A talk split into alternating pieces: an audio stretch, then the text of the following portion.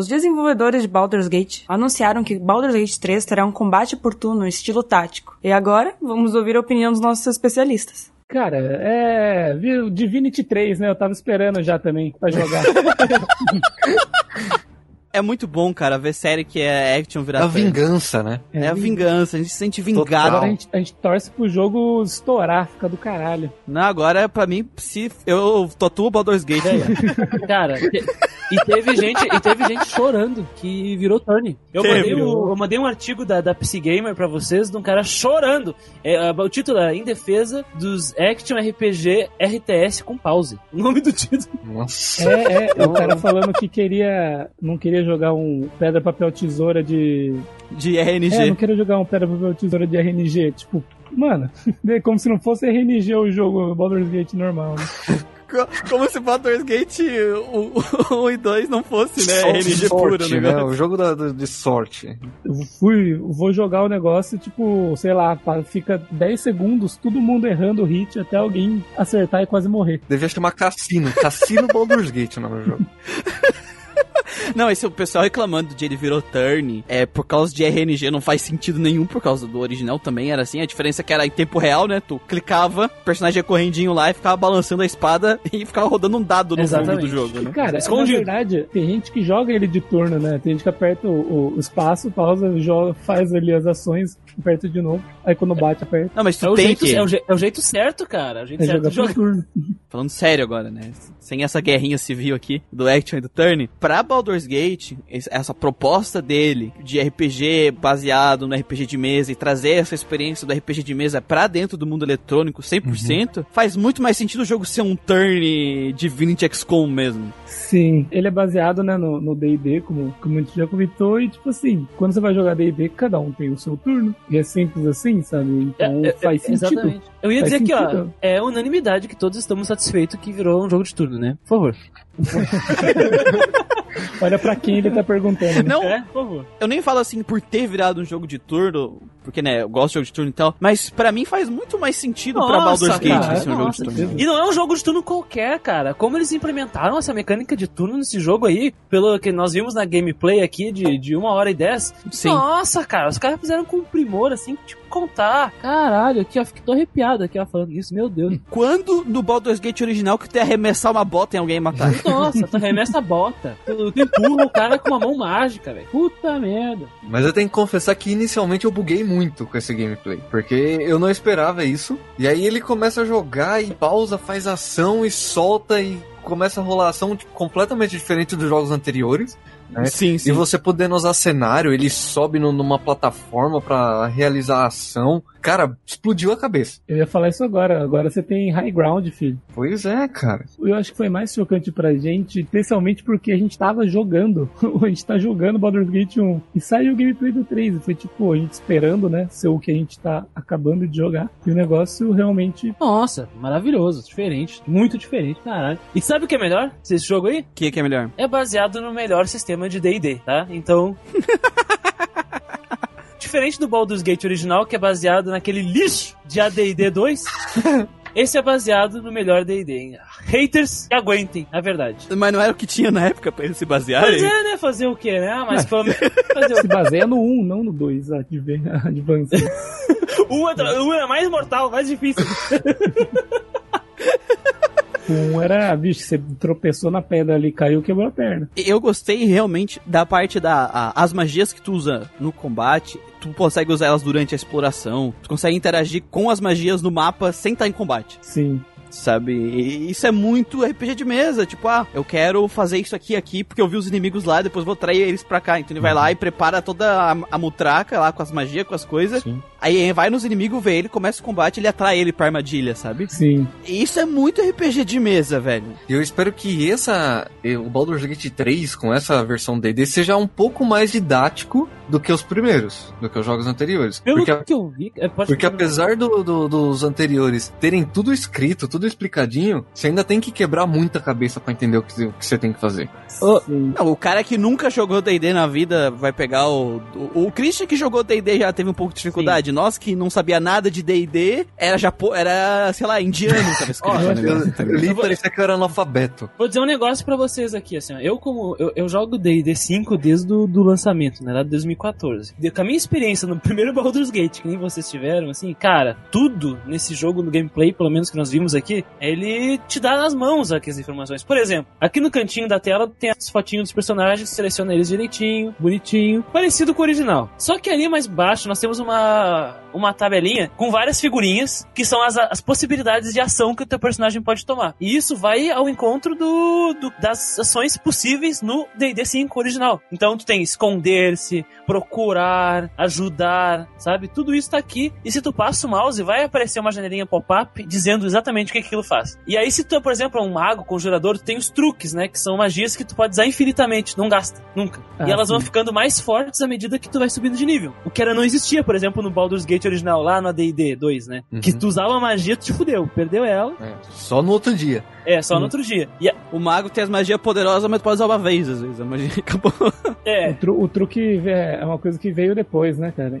Mas que é um negócio que ajuda muito, cara, porque é umas magias, assim, úteis, mas que elas não são overpower, né? Então, tipo assim, você pode usar à vontade e não vai quebrar o jogo. Um negócio quebrado, E aí tu já tem disponível, quando tu cria o personagem, pelo que nós vimos ali no vídeo, já tem disponível que truques teu personagem vai ter no início. E aí o cara que tava jogando, que é da desenvolvedora lá, escolheu o Mage Hand, né? Mão mágica. Que eu já fiquei bolado, mas depois eu fiquei, caralho, que inteligente, porque as mãos mágicas no RPG de mesa da quinta edição, ela só funciona pra manusear itens, sabe, manusear coisas, destranca a porta, é o máximo. No Baldur's Gate 3, tu pode atacar com ela, tu pode empurrar coisas, tu pode mover objetos com ela, isso é muito foda. Vai frustrar os caras que vão conhecer o D&D 5 pelo jogo, quando eles foram pra RPG de mesa, mas é uma coisa inteligente que eles deram no jogo, essa visão. Então tem uma mudança do RPG de mesa, sim, mas é muito inteligente. Tem uma adaptação de algumas coisas pra ficar mais interessante num jogo eletrônico. Sim, né? Totalmente. Que é uma coisa que eu acho que faltou um pouco lá nos primeiros Baldur's Gate, mas que aqui tá bem representado. E outra coisa que eu percebi que é interessante, por exemplo, no Baldur's Gate lá do AD&D 2, lá que o Christian falou, as classes tipo Fighter, elas não têm muita skill, tipo habilidade pra ativar. Basicamente, tu aperta o botão e olha ele batendo, porque é isso que ele sabe fazer. Uhum. E aqui, pelo que eu vi, elas têm algumas habilidades, alguma coisa assim a mais, sabe? Ah, sim, são as habilidades de classe, né? Que deixa mais interessante, né? Os outros personagens acabam tendo mais opções do que só bater fisicamente. Né? E nesse jogo tático, meio xadrez, assim, torna tudo mais interessante quanto mais opções tu tiver. Por exemplo, tu ativa o ataque extra, né? O extra ataque. Aqui ele ataca 2 vezes num turno. É igual no RPG de mesa. Então isso é mó legal, cara. Mó legal. E assim, algum de vocês já jogou o Divinity? Eu não joguei o Divinity. Não. Eu joguei... Não. Joguei o Pillars of Eternity, mas ele é mais puxado pras primeiras versões do Baldur's Gate. Ah, pode crer. Então, eu joguei o Divinity e assim, eu vejo que eles, com certeza eles foram lá beber na fonte, né? Mas, assim, não, é explícito. É explícito, tipo assim, só que eles adaptaram pro sistema do D&D mesmo, porque o Divinity tem... Acredito que eles tenham feito um negócio próprio, não sei se eles se baseiam em alguma coisa, mas não é o D&D. Pelo que eu vejo, assim, das magias, sabe? Das coisas, Baldur's Gate é realmente o D&D, assim, só que assim, eu acho que foi muito assertivo eles irem atrás desse sistema e se basearem nele, porque, cara, só tem a acrescentar no jogo, cara. Só tem a tornar a experiência melhor, cara, com um sistema de Dungeons & Dragons. Uma coisa que eu achei massa também, que eu fiquei de cara, assim, quando eu vi, é a barrinha do deslocamento do personagem, que é a barrinha amarela. Uhum. Porque cada personagem no D&D 5, ele tem o máximo de deslocamento que ele pode fazer e não tem nada a ver com as ações dele, ele pode fazer livremente no turno dele. Isso é representado no jogo também, no Baldur's Gate 3, o que é muito bom, porque daí isso melhora e flui mais o turno, né? O tactics do RPG de turno. Sim. Então tu pode usar a ação, o pulo dele, e aí tu gasta um pouco do movimento e continuar te movimentando, ou atacar, te movimentar depois do ataque, tu pode melhorar as estratégias do personagem assim. E dependendo do que tu quer fazer, digamos, que nem uma parte que apareceu ali no gameplay, digamos que ativa uma armadilha, e essa armadilha atira flechas ou fogo, tu pode ativar o modo de turnos, fora de combate, pra tu poder mover teu personagem taticamente pelo ambiente, usando as habilidades dele, seja se esconder, né, ser sneak, stealth, enfim. Então tu valoriza muito a individualidade do personagem, usando o sistema de tático, sistema de turnos fora de combate também. Uma coisa que a gente não costuma ver, né? Até porque seria seria assim se tu tivesse numa mesa, né? Dessa forma que ia se comportar essa situação. Né? Isso que é interessante, porque a Baldur's Gate, pelo menos assim, na minha percepção, sempre foi isso, né? Foi essa tentativa de pegar e trazer do meio analógico, né? Do meio, né? Físico, do meio analógico, um jogo de partida de RPG de mesa para um jogo single player, que trazer o máximo possível essa tua experiência. Então, né? Ô Christian, você comentou uma coisa que, assim, que você falou da barrinha lá, né? Sim. Só que eu achei legal, só que eu achei que sim, eles poderiam ter feito de um jeito que desse pra você saber melhor administrar essa barrinha. Porque, por exemplo, novamente puxando, porque é a referência que eu tenho, o Divinity, ele usa números, sabe? Então, por exemplo, você tem 6 daquele pontos de ação, digamos. Aí, ele mostra pra você quando você vai deslocar, ó, se você deslocar até aqui, você vai gastar 2. Se você deslocar a partir daqui, ó, vai ser tipo 4. Então, você sabe, tipo assim, se eu mover lá ou se eu mover aqui, eu sei quanto que vai sobrar pra eu gastar. Essa barra que eu vejo, ela me parece somente uma barra que você vai deslocar e ela vai chegar até um tanto. Sim, você vai ter noção de quanto você... Às vezes você anda um pouco a mais e fala, caralho, agora eu não vou poder fazer tal coisa, entendeu? Sim. Olha, tipo, Gustavo... Eu gostei, mas acho que é uma fase de adaptação, né? Também, talvez os caras não quisessem, tipo, parecer uma... que estão copiando tudo, né? Mas... Cara, eu não lembro se tu selecionava a barrinha e mostrava números, tá? Mas eu tenho certeza que quando ele... Eu tenho certeza que quando ele colocava lá o cursor no mapa pra onde ele vai se deslocar, mostrava os números. Ah, não. O cursor sim, mas aí então, você tem que saber o quanto que vale na barra. Então eu não lembro, porque eu não lembro do gameplay se ele colocava o cursor ali via a representação em números. Eu realmente não lembro. Porque aí que tá, no RPG, no D&D quinta edição, todos os personagens médios, eles sempre se movimentam 9 metros, né? Uhum. Então é que tá. Então eu acho que é a base dos personagens humanoides comuns, assim, tirando os gnomos, halflings são menores, que se deslocam 7,5 metros, então acho que todo mundo vai ter 9 metros, entendeu? Humano, elfo, anão, sabe? Sim. Então vai ser isso aí, tu vai ver direitinho onde é que tu vai, né? E tu vai jogar com base nisso, assim. Uma coisa que eu gostei também é que existem personagens prontos pra tu escolher, diferente dessa vez. E o jogo ele vai ter atos. Né? Não precisa necessariamente criar, é que nem no próprio as caixas iniciais, né, do D&D quinta edição, tem os personagens prontos pra ser, nossa, eu vou ter que criar um personagem, uma história não, já vai estar um personagem pronto pra tu experienciar rapidinho pra saber como é que funciona. E o tem Manuel isso no Baldur's Gate. Iria sofrer menos. Exatamente. E é bom que tem o arco do personagem, né? Uhum. Tem ali escolhas típicas dele. Por exemplo, tem um Vampire Spawn, né? Uma cria vampírica, que é o protagonista ali que foi escolhido pro gameplay. E ele tem algumas escolhas, tipo, nossa, eu vou atacar esse pescoço aqui. E é engraçado. Que era uma coisa que, pelo menos, ali faltou também no Baldur's Gate 1, que foda-se o personagem que tu criasse, as escolhas fossem parecer a mesma, né? Sempre. Consequência, né? Independente de como esse teu personagem se comporta, né? E ali já muda isso, né? Muda muita coisa no Baldur's Gate. Inclusive tem uma hora que eles separam os personagens, né? E quem vai falar com os caras lá não é o principal, porque o principal deu a volta, tava escondido, era a guria. Então mudou também a forma de diálogo e as skills ali de falar com uma pessoa, né? Que tinha que rolar um dado ali pra tentar intimidar e tal, ia com os status daquele personagem que tava falando, né? Não com o dele. Então eu achei muito interessante isso, sabe? Acho que ele passou o cursor na barra. Ela tem número. Eu tô vendo o parte do gameplay aqui, onde ele tá passando o mouse, e provavelmente é a quantidade de metros, digamos assim, que ele pode andar. No caso, acho que é pés, né, em inglês, é feet. Então, pode ser pés. Ele passou o mouse numa ampulheta que fica no meio, aí mostrou quanto de AP e quanto de BA ele tem. E quando ele põe o mouse no inimigo, ele mostra uma porcentagem, que eu acredito que é a porcentagem de chance de ele acertar um ataque. É aí que entra o XCOM do rolê. É, o XCOM do rolê e ele erra todos, o cara que tá jogando ele. O cara é muito assarano. Depois tem uma hora do vídeo que ele tá lutando com um cara e, tipo assim, aí ele dá um ataque, acerto crítico, né? Aí tipo, matei, aí todo mundo aplaude, né? Daí no turno do inimigo eles deram 2 acertos críticos dele e mataram 2 personagens. Cara, e isso é uma coisa mó legal também, porque não existe esse negócio de aumentar ou diminuir a porcentagem de tu acertar um inimigo dependendo de onde tu tá na RPG de mesa, sabe? Tudo vai sempre depender da tua ficha. Então essa é uma outra adaptação que existe no Baldur's Gate 3 e ficou legal, cara. Então tu tem o high ground, tu vai ter mais porcentagem, tu vai colocar uma magia na tua flecha, vai ter mais porcentagem pra acertar, sabe? Isso é bem legal. Provavelmente deve ter, tipo assim, skill que aumente, tipo, a porcentagem, deve ter item, tipo, arco que no high ground você tem mais chance de acerto. Com certeza eles vão explorar por essa parte também. Tomou uma poção ali que aumentou a quantidade, a velocidade dele ali por uns turnos, aumentou a quantidade de ação que ele podia fazer. Essencialmente. E com certeza deve ter consequência depois, né? Tipo... exaustão e tal, umas coisas assim. Sempre os deles sempre trabalham com umas coisas assim, né? Você poder usar um negócio e depois... Essencialmente, os caras estão dando mais modificadores de acerto, dependendo da tua estratégia. Aí, então, tu recompensa o jogador pelo Tactics, né? O que faz todo sentido pro novo tipo de gameplay que eles estão pegando. Totalmente. Sobre o combate, tem três coisas que me chamaram muita atenção também nesse jogo. Né? Quando ele usou truques, existem... Eu percebi isso. Existem dois tipos de truques, assim, típicos, né? Em D&D Quinta Edição, que trata sobre combate. O primeiro são os truques que nós rolamos jogada de ataque. Então, rola um D20 e aí vem se acerta a classe de armadura do oponente. Esses truques, como o Firebolt, o raio de fogo que é usado na gameplay, né?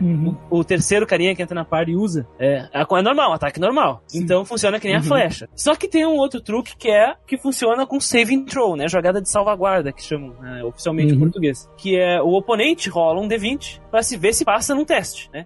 E se ele falha, acontece algo com ele. Isso existe no Baldur's Gate 3. Então tem uma personagem que invoca a Sacred Flame, a chama sagrada, e eu acho que era num combate com os devoradores de intelecto, aqueles cérebrozinhos, né? E aí, quando eles falhavam, eles tomavam dano, e quando eles passavam, mostrava lá, saving throw, em cima deles.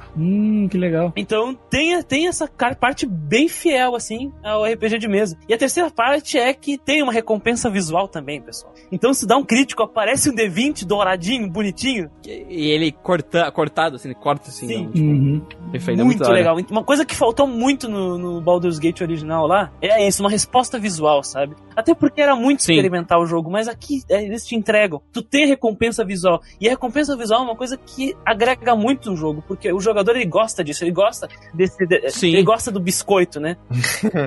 Do biscoito, Dá um ânimo na pessoa, dá um ânimo. Vê uma bola uma armadilha tremendo a tela, sei lá, qualquer merda, sabe?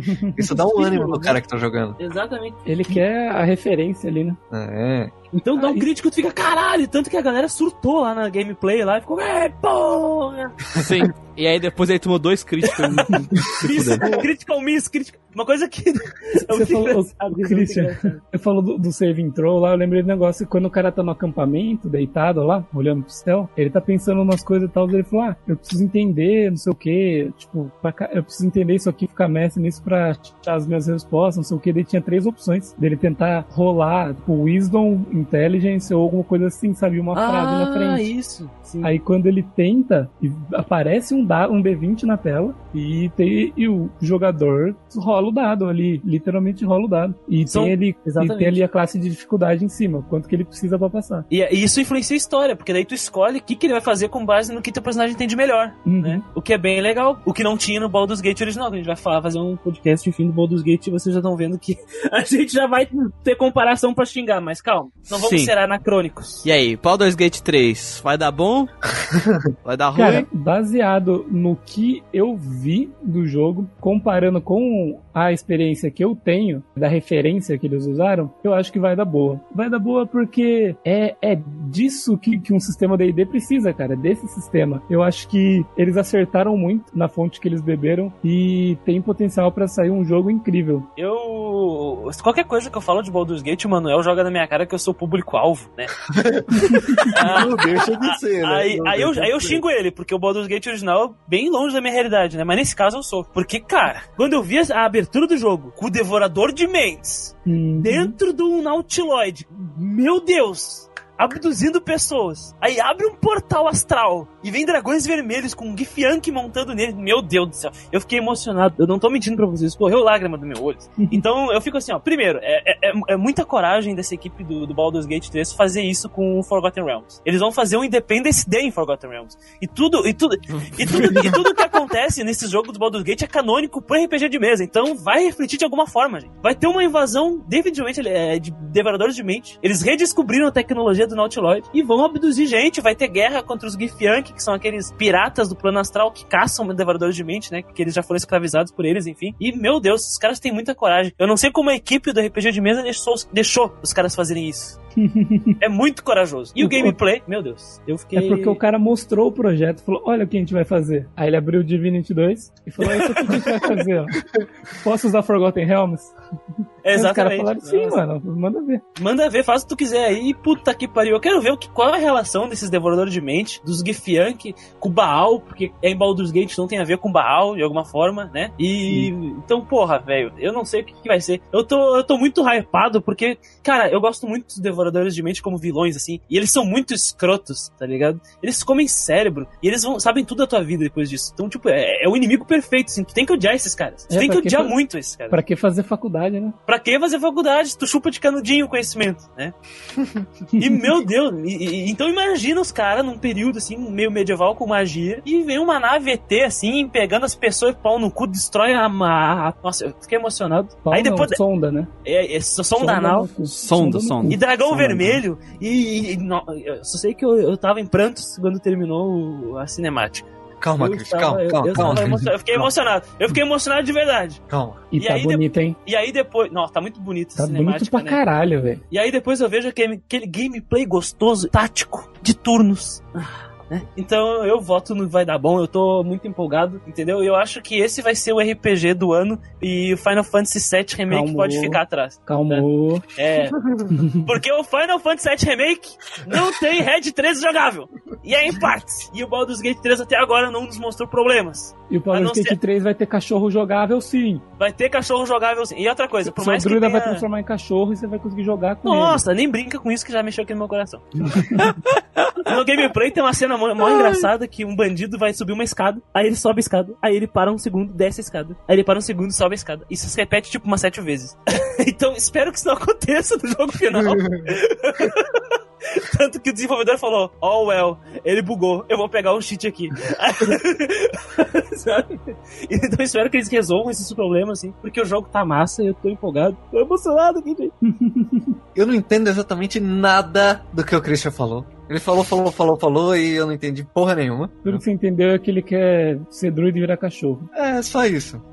Mas assim, tá bem legal, eu curti bastante. Se eles conseguirem realmente colocar tudo que eles planejaram, né, que eles falaram lá na live sobre tempo de gameplay, quantidade de raça, tudo que foi já exposto sobre o jogo, né, e tudo que você vai ter de possibilidade das suas atitudes interferir no mundo, cara, vai ser maravilhoso, sabe? E esse sistema de gameplay tá, no começo travou minha cabeça, mas depois que eu parei e assisti de novo o vídeo, eu consegui entender bem e eu achei muito massa, cara. Eu não tenho a base de comparação como o Christian, mas pra mim vai dar bom também. O que tu achou do vídeo de abertura, Gulu? A cinemática? É, a cinemática. O que tu achou da hora. Tu achou do tema? O que tu achou? Cara, eu não conheço o que tá rolando no D&D de mesa agora, no D&D de mesa.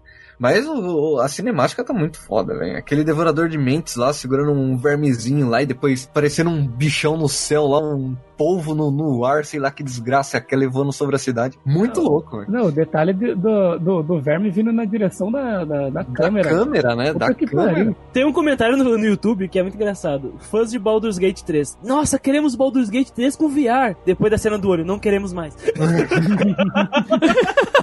Assim, eu acho que vai dar bom. Cara, eu não sou só uma beat de RPG por turno, eu também sou beat de RPG de estratégia por turno. Sou uma beat de XCOM, então é tipo um...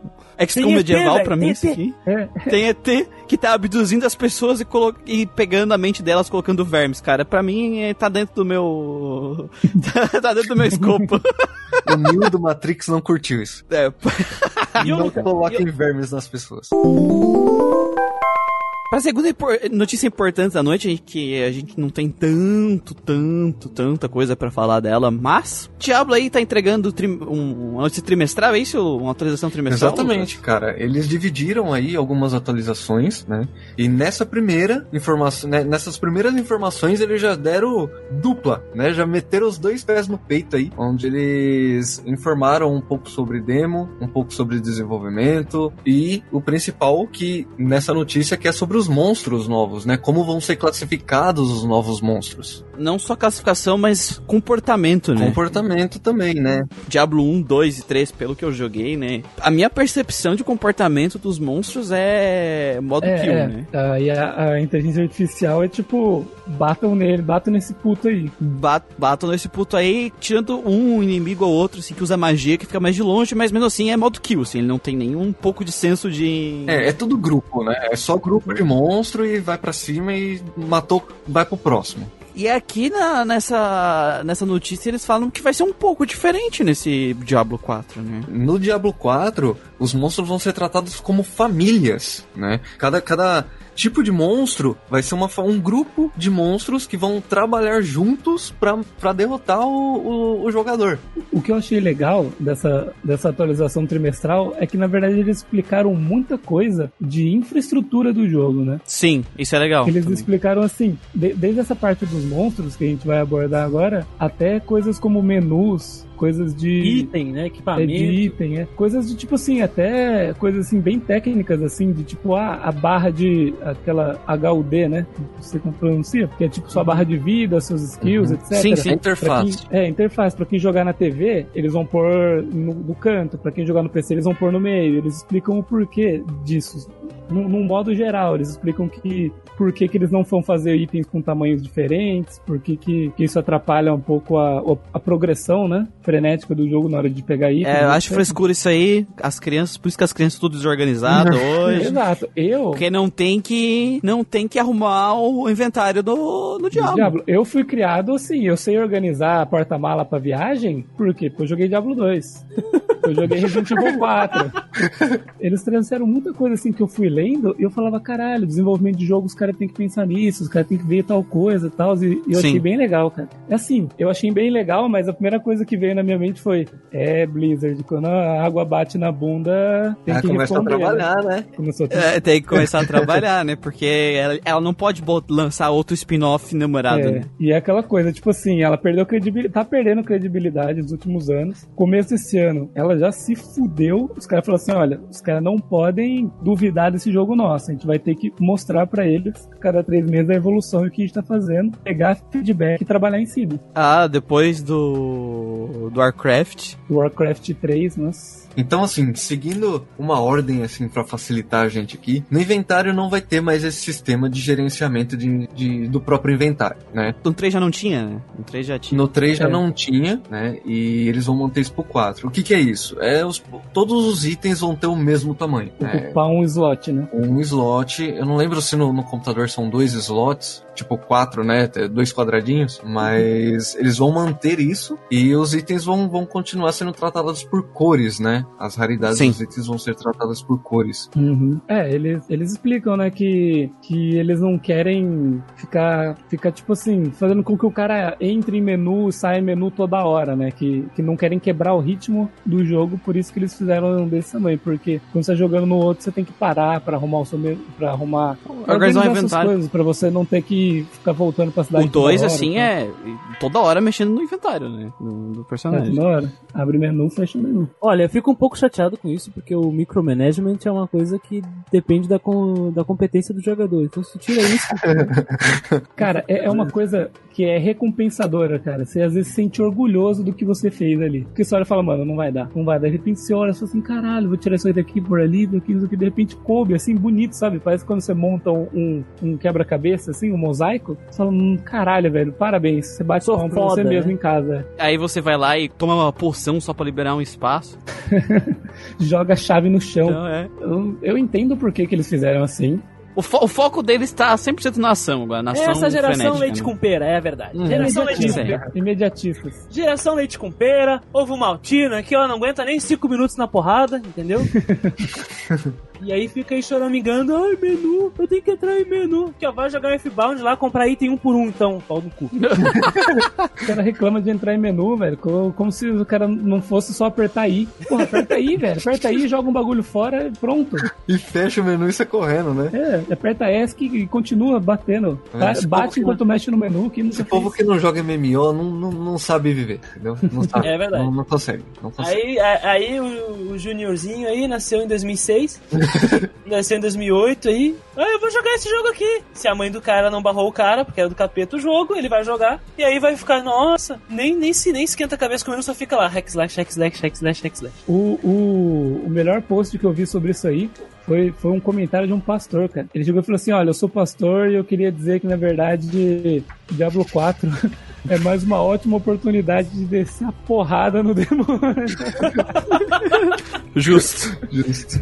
E aí eles fizeram esse estudo aí, né, como o Gustavo comentou, sobre o canto, ou a barra de vida e o como que chama isso? O menu HUD, curto, né? Que é o HP, sim, as skills, pro centro da tela e no canto da tela. Eles fizeram um estudo entre pessoas sentando próximo de um monitor ou longe de uma TV, e eles vão abrir opção pra quem, da forma que a pessoa desejar jogar. Mas no PC só que é a opção. Eu acho que no console vai ser fixo e PC você pode escolher. É, porque no console não adianta, a melhor opção é ficar no canto mesmo, não... Sim. Por causa da posição que a tua cabeça fica lá pro... É, tem um ângulo, né, de inclinação. Tem um ângulo, é. Outra novidade é o suporte dos controles no PC, que agora quem quiser jogar com controle no PC vai poder. Quem quiser jogar errado vai poder, né? Exatamente, cara. Quem é que joga Diablo no controle? É, pelo amor de Deus, cara. Não, quem é que joga Diablo no controle? Quem será, né? Aí quem o Muriel será? Olha pra hits, né? Desculpa, eu joguei o Diablo 3 totalmente no PlayStation 4, viu? Tem como tirar o Lucas? Vamos quicar o Lucas do projeto. Muito mais que vocês. Pior que o Diablo 1, se você jogou no PlayStation 1, ok. Sim. Perdoa, mas... Justo. Qualquer coisa... Que é o melhor console pra jogar RPG. Né? Exato. Não, cara. Tô indo embora. Mas assim, de verdade, no Diablo 4 não tem necessidade de um mouse. No 3, desculpa. Não tem. Você jogando ele no controle, funciona. Eu nunca joguei, na real, não posso opinar. Nos anteriores. Funciona. Mas eu acredito que seja bom, mas melhor evitar, né? É isso aí, não. Jogar Diablo com controle é muito bom, mas é melhor evitar jogar. Sai daí. Porque a parte mais importante mesmo é o comportamento dos inimigos, também que eles falaram, e a parte que vai ter bastante vida animal. Eles separaram, né? Agora os inimigos são em forma de família. E eles explicam que no Diablo 3 era classificado simplesmente como demônio, profano, morto-vivo, humanoide, sabe? Sim. Então era tudo individual. Uhum. Agora, com esse modo novo, né, de família, é como se fosse um grupo de 5 inimigos que cada um, eles vão se ajudar pra lutar contra o jogador. Eles têm estratégia. Eles montaram o time, né? O cara que vai bater de perto, de longe, o tanque... Mas eu tenho medo com isso, pessoal. Tenho medo. Por quê? Porque é o seguinte, existem os arquétipos, né? Que é o Brazier, o Ranger, o combate à distância, né? Uhum. O Melee, que é o combate corpo a corpo, o Swarmer e o Boss de Dungeon. E todas as famílias vão ter pelo menos um, né, nesses arquétipos. E eu imagino que talvez existam poderes exclusivos de famílias, mas eles vão agir da mesma forma, porque eles têm o papel de atacar corpo a corpo, atacar à distância... Ou de juntar um monte deles de uma vez só, que nem Zerg, né? Do Starcraft, em cima de... Sim, mas pelo que eu li ali, tem uma família ali que o foco dela é ela vir em massa pra cima de ti. E vir em grupo. Outra é ficar... O foco do ataque dele é os personagens à distância. Os personagens de perto, eles vão trancar a tua passagem pra te não alcançar o de distante. Então eles estão demais pra tancar os teus golpes. Sim. Pelo que eles estão falando ali, vai ter bastante diferenciação entre a forma que o jogador tem que se posicionar pra derrotar cada família. Eu tenho medo que haja uma repetição por causa dos arquétipos aí, que são... Cara, repetição vai ter porque é Diablo, velho. Então, é assim, eu acho que eles vão trabalhar, né, de maneiras diferentes, talvez fique um pouco, em certo ponto, ou uma família lá, por exemplo, uma família lá de um tal ponto, pega, tipo assim, arquétipos, um de uma família, outro de outro, e junto, sabe? Pode ser que isso aconteça também, mas assim, cara, já é melhor do que tava antes, que antes era só clicar que nem um maluco em cima do primeiro que vier usando skills fortes, né? A gente tem que lembrar que basicamente era a horda vindo pra cima de ti, e se tu quisesse pegar um mago que tava atrás, então era só tu sair correndo que tu alcançava. Passava por todo mundo, batia no cara que tu queria. Não tem muito estratégia no... Tipo assim, não é que não tem muita estratégia, mas não é um alto nível de estratégia. O Diablo tinha, sabe? Mas tu... Sabe, ah, esse inimigo aqui, ele é chato, deixa eu bater nele primeiro. É, o 3 tá nessa pegada aí. É, você joga o modo campanha, o modo história dele, e depois a repetição é impressionante, sabe? O jogo, ele chegou na 20ª temporada agora, vai entrar agora. Sim. E é a mesma coisa sempre, né? A atualização da Blizzard é mudar builds, sabe? Nerfar umas, buffar outras. E mudar skin, asa, tá ligado? Asa, pet, skin, essas coisas assim de jogo online. Pra mim, o design de inimigos do Diablo, o 1, 2, é mega fraco. O forte de Diablo mesmo é que cada classe que tu escolhia, a forma que tu tinha que jogar com a classe é diferente, né? E aí que tá o fator legal, o fator replay do jogo. Agora, se tu tiver um design de inimigos legais somado com essa mudança, né? Tipo, aí vai ser legal, sabe? Aí vai ser muito legal. Eu sinto muita falta, cara, do Diablo voltar a ser o sistema de builds que ele era no 2, cara. Nesse ponto eles não entraram, como que eles vão explorar, mas eu espero que dê uma volta, ele vire os olhos pro 2 e mude um pouquinho do que eles estavam fazendo no 3, sabe? É o que a comunidade também quer, né, Gustavo? Senão não é o backlash lá do 3. Exatamente, cara, porque assim, cara, a coisa mais legal do Diablo 2 era realmente você tinha o controle da coisa, sabe? E no 3 os status sobem sozinhos e você vai liberando as skills, que tem uma variação que você vai pegando depois, mas tipo, meio que você não consegue montar nada, né? É, eles removeram a customização do jogador nesse sentido, né? Que tinha, o 3 não tem mais, né? No 2 e no 1, ele escolhia todos os status quando ganhava level. No 2 adicionaram a árvore de skills, que cada personagem tinha 3 árvores de skill. E aí no 4, tu tem múltiplas habilidades pra equipar, que é uma coisa que eu achei legal, porque no 2 tu só pode equipar uma por vez, né? Só que as habilidades tu vai aprendendo como um level up normal, né? Tipo, tu vai ganhando level, elas vão se desbloqueando sozinha, não é tu que escolhe qual que tu pegou, os status aumentam sozinho. Tu perdeu toda essa felicidade do Manuel, né? Que no final das contas você vai ter tudo, né? Sim, tu vai ter tudo. Vai ter tudo. E no Diablo 2 você não vai ter tudo, sabe? Você vai seguir uma skill tree e só, você pode, claro, pegar alguma coisa da outra, aquela que vai te ajudar. Mas, cara, você vai ter que pensar bem no que você vai pegar. Cada ponto que você gasta, cara, se você gastou errado, você realmente é um desperdício. E é um desespero, assim. Às vezes dá vontade de falar, nossa, mano, caralho, caguei, e aí? Cadê o botão de resetar, né? Começa outro jogo. Eu já me ferrei aqui no Diablo 2 por causa disso. É que o bom é que tem no primeiro ato tem a mina que reseta, né? Sim. Mas só uma vez, no jogo inteiro. Se você fez merda lá na frente, você tem que zerar o jogo, começar um New Game Plus e chegar na parte que ela reseta seu bagulho. Eu ainda não resetei. Não? Eu ainda tô com essa. Na hora que eu ver que eu preciso, eu reseto, tá ligado? Mas por enquanto tá de boa. Tem essa família aí dos canibais aí também que eles introduziram, né? E basicamente eles falaram assim, ó, não sabemos de onde vem, mas eles estão aí e eles comem gente. É isso. É basicamente isso, tá escrito aqui, gente. O que eu achei legal é que eles explicaram mais ou menos um pouquinho da mecânica, né? Deles serem, tipo assim, eles são daquela galera que, assim, eles não deixam você usar skills de distância. Porque você vai falar assim, o inimigo tá ali, ó, vou parar de andar pra poder usar uma skill que ataca a distância. Ele, quando te vê, ele dá um pulo pra frente pra te atacar. Então, tipo, meio que ele já corta essa distância entre vocês e você tem que remanejar sua estratégia na hora. Vamos ver como que vai ser isso aí. Eu fiquei animado com essa atualização trimestral. Então, vamos encerrar aqui o nosso querido plantão, Questlock, com essas duas notícias maravilhosas aí de WRPGs. Tem que perguntar se vai dar bom, se vai dar ruim, mano. Não, cara, não tem muito o que falar ainda, não tem nenhuma gameplay ainda, vamos esperar. Tá, então eu vou falar o que vai dizer que Diablo 4 vai ser bom, tá? Tá bom. Aqui, ó, pelo que eu vi, os monstros do Diablo 4 vão ter mamilos, ou seja, vai dar bom, tá? Perfeito. Beleza, boa definição. Sabe qual é a parte que eu gostei, de verdade? É que eles falaram que vão dar atenção para as criaturas vivas gerais nesse mundo. Então não vai ser só os monstros, eles vão dar atenção para fauna do lugar, para animais, para pássaros passando. E vai ter mais bichinhos pra gente esmagar com o pé. Isso é uma coisa que me alegra muito. Beleza, então, gente, vamos ficar por aqui e até o próximo. Até mais. Falou! Mamilos!